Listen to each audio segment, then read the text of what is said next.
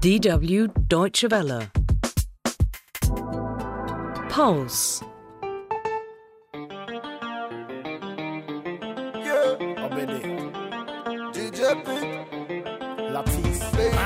Hello and a very warm welcome to Pulse. I'm Eunice Wanjiru in Bonn, Germany. Today on the show, we meet a team of volunteers in Ghana who have embarked on a reading clinic encouraging children to read aloud.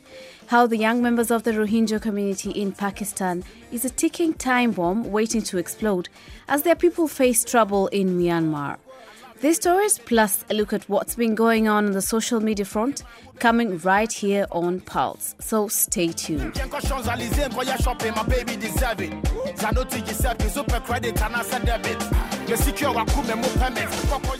Most children in northern Ghana are not able to enjoy the luxury of being read aloud to. Many schools lack basic materials such as exercise books, pens, pencils, and books to facilitate a proper education. But one of the UN Sustainable Development Goals is to encourage education across the globe.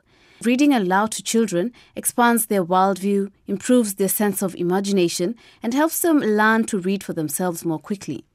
This year, to mark Founders Day on September 21st, a team of volunteers embarked on a reading clinic and book drive event in Tamale, Ghana. The League of Young Female Leaders gathered a group of volunteers who read aloud to children and got them discussing books, literature, and education. Maxwell Suuk went back to school to find out more. Hee how coconut hoofs, snap twigs in the bluebell woods. The squirrels peer from trees. In the school across the fields, the children are listening. Children sit wrapped around Hassana Al Hassan Ibrahim, a volunteer reader. In the classroom, the children whisper, She is coming, coconut's coming. Hee how. She is reading a story to them entitled The Donkey That Was Too Fast, one of the oldest story books for younger children in Ghana. But Mr. Clapper, the teacher, shouts, Go away, coconut. Go back home. Donkeys can't come to school. Hikmat Babadua is another of the volunteers. Hello, Aiko. Said Hannah, I've brought you a surprise. Tangerines, said Aiko, my favorite fruit. By reading, the volunteers hope to encourage the children to share their own stories. Muhammad Bimuka put her hand up first to read. I have a very fast donkey. I will get there before you, he said. Gino and his donkey rushed along the path. The donkey went so fast, the coconut started to fall onto the ground. Teachers like Fusheni Zulkifulu know that reading will help his students learn. He is glad to welcome the volunteers into the classroom and get children motivated to read. Honestly, uh, we have problems when it comes to the caliber of students that we have here in terms of reading. So uh, we are most grateful as this thing has happened here. And uh, there are students here we never knew their potentials at the beginning because most of them feel shy in the reading.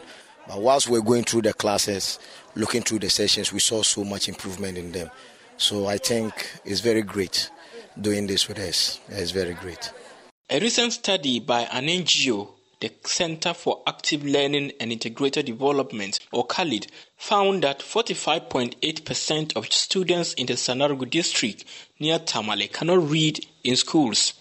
Hikmat Babadua, who runs the League of Female Leaders, thought it was time to try and change those figures for the better we have observed that reading standards in this part of our world is falling. Uh, most of the children cannot pronounce basic words and they can't even relate to stories that um, other children in other parts of the world can read.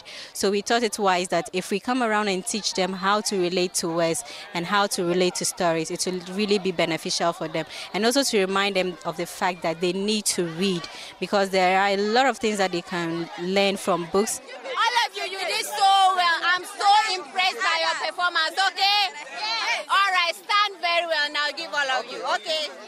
After the reading session, the children are given their own book to take home.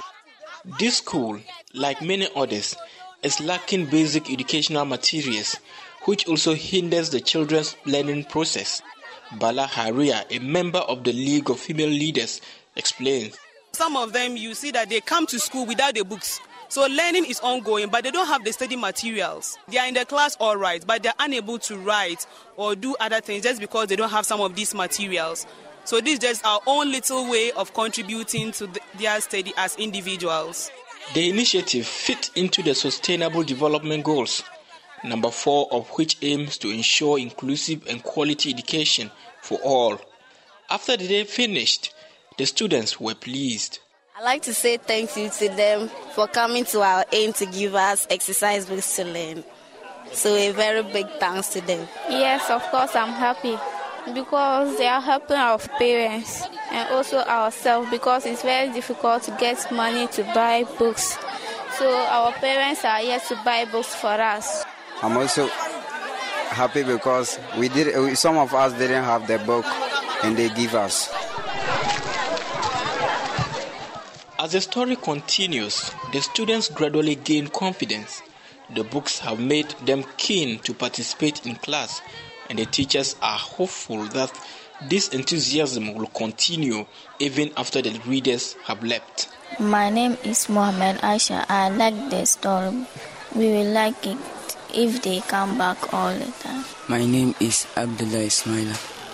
I love this story and that is what the League of Female Leaders want to achieve.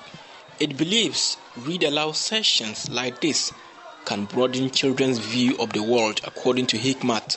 We started our initiative for the past two years now, and most of these kids come to the program um, without even knowing how to pronounce simple words. But by the time they leave, they're able to read by themselves, they are able to read for others, and they're able to even stand in front of large crowds to read. For things to really change, investment in the education sector is key, not only increasing enrollment, but also ensuring schools are well equipped with learning materials and a high caliber of teachers. But internally, everyone agrees that starting with baby steps is the way to go to achieve this. Who else? Yes. Orange. Orange. So apart from the fruit, what else did you hear in the story? Yes. For DW, this is Maxwell Suuk in Tamale, Northern Ghana. Zebra. Zebra. The Rohingya community has been a feature of global headlines for the past few months, as many of those who had been living in Myanmar have been migrating over the border to Bangladesh. In the Pakistani city of Karachi, there has been a Rohingya migrant community since 1960. The recent wave of violence in Myanmar reminds the Pakistani Rohingya community of the reasons they left their homelands back in the 60s. Now, younger generations born in Pakistan are angry about what is happening to the Rohingyas in Myanmar. Mudassar Shah went along to meet them and find out what impact the events in Myanmar and Bangladesh is having on them in Pakistan. Emma Wallace presents his report. It's a sunny day in Karachi, the financial capital of Pakistan. Dozens of school and college students, both girls and boys, are busy demonstrating, shouting, Save the children and stop Muslim genocide in Myanmar. A local organisation, the Anwar Habib Foundation, is a Pakistani religious not for profit organisation. It organised the protest. Alama Saida Habib, the founder of the Anwar Habib Foundation in Karachi, says the aim of the protest is to put pressure on the government to speak up for the Rohingya community in Myanmar. It feels like Muslim genocide is becoming written into some parts of international policy. I feel like our rulers are just asleep and don't care about what is going on. In my opinion, every sane person should understand this point, but people here seem to be busy just enjoying the routine of their lives, eating, sleeping, and working. We can't expect the Nobel laureate Aung San Suu Kyi to help us. What we want is to wake our rulers from their slumber and get serious about Rohingya issues in Myanmar.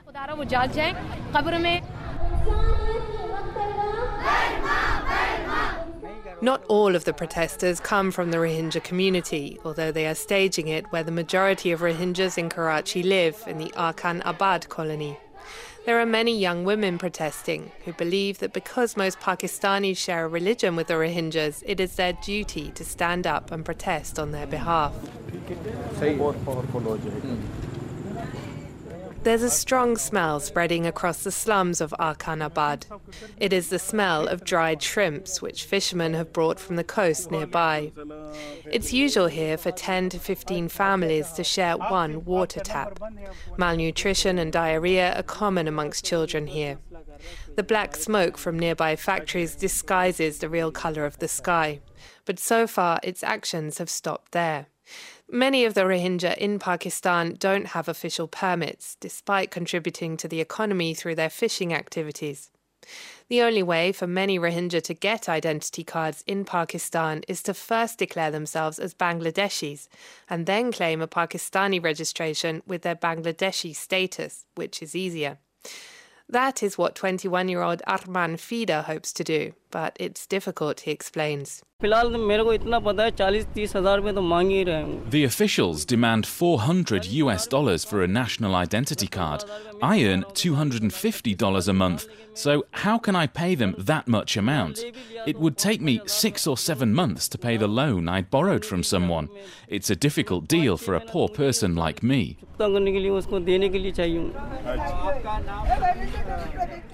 Amongst the young Rohingyas, there is growing dissatisfaction with the Pakistani authorities. Wali Mohammed is 21. He has been unemployed for the last few months. He meets up with other jobless friends in the evenings. I left school when I was 15 to support the family. The only option open to me was to go to the sea to fish. But now the Coast Guards check identity cards, which we don't have. So I've been deprived of my livelihood. Lots of us don't have access to the same facilities which Pakistanis have.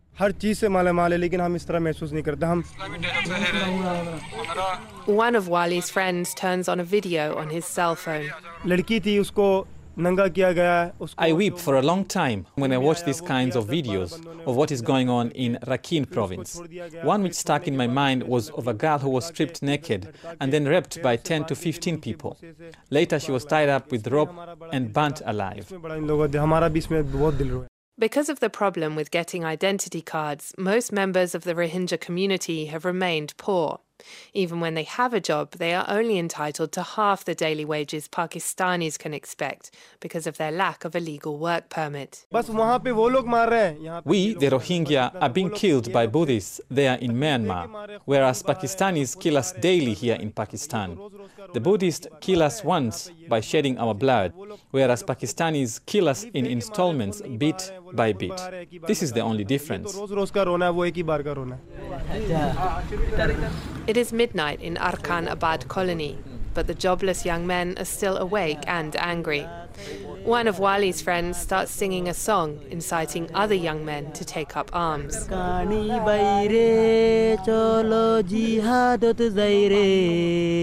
The song says that young Rohingya men should go to Rakhine in Myanmar for jihad, and with the mercy of God, they should take revenge for their relatives.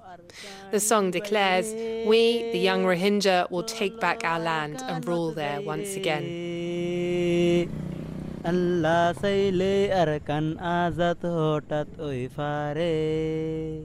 So far, the Pakistani authorities have not acknowledged this growing dissatisfaction.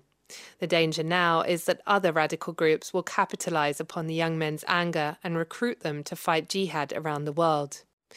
The Rohingya community in Pakistan may not be its largest minority group, but their anger, stoked up by watching brutal videos, is a ticking time bomb which could explode at any time. That report was compiled by Mudassar Shah.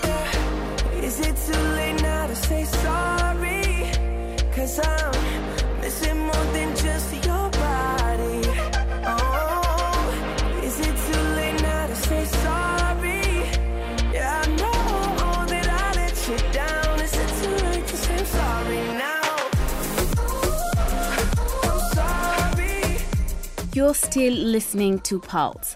Protests were held in Cameroon's English speaking region a few days ago, calling for independence from the majority Francophone nation. This brought about a lot of reaction on our social media feed after it was reported that soldiers in Cameroon had killed and wounded the protesters. Wanjiku Maura is here with us to tell us what people have been saying. Wanjiku, I'm very glad you could join us. Thank you very much for having me. Now, you have been monitoring DW Africa's Facebook page as well as posting news and information of the protests that were in the English speaking region of Cameroon. What can you tell us about the reactions that have come in so far? First of all, the reactions and comments that we've received on this particular story have been tremendous. Uh, people writing in from different parts of the world about what they think uh, of the ongoing situation. Mbalang D. Foyne says, Bad governance is the reason why Anglophone Cameroonians are demanding for the restoration of their country. Now, Eunice, just to mention to our dear listeners that this struggle for independence, as it is being referred to, did not just start yesterday. No, it's something that's started uh, at least in 1961. We also have another comment from Direleo uh, Geoffrey who says, I am a Ugandan, but in strong support for the independence of Anglophone Cameroon. They cannot afford to be second class citizens in their own country just because of language. And one last one before you tell me to stop. Please go ahead. Ugochi says killing of innocent people just because they are holding flags shows how irresponsible African governments are. Catalonia did their own independent referendum, which Spanish government termed illegal, but Spanish police was so professional on dealing with the situation. This is what he says.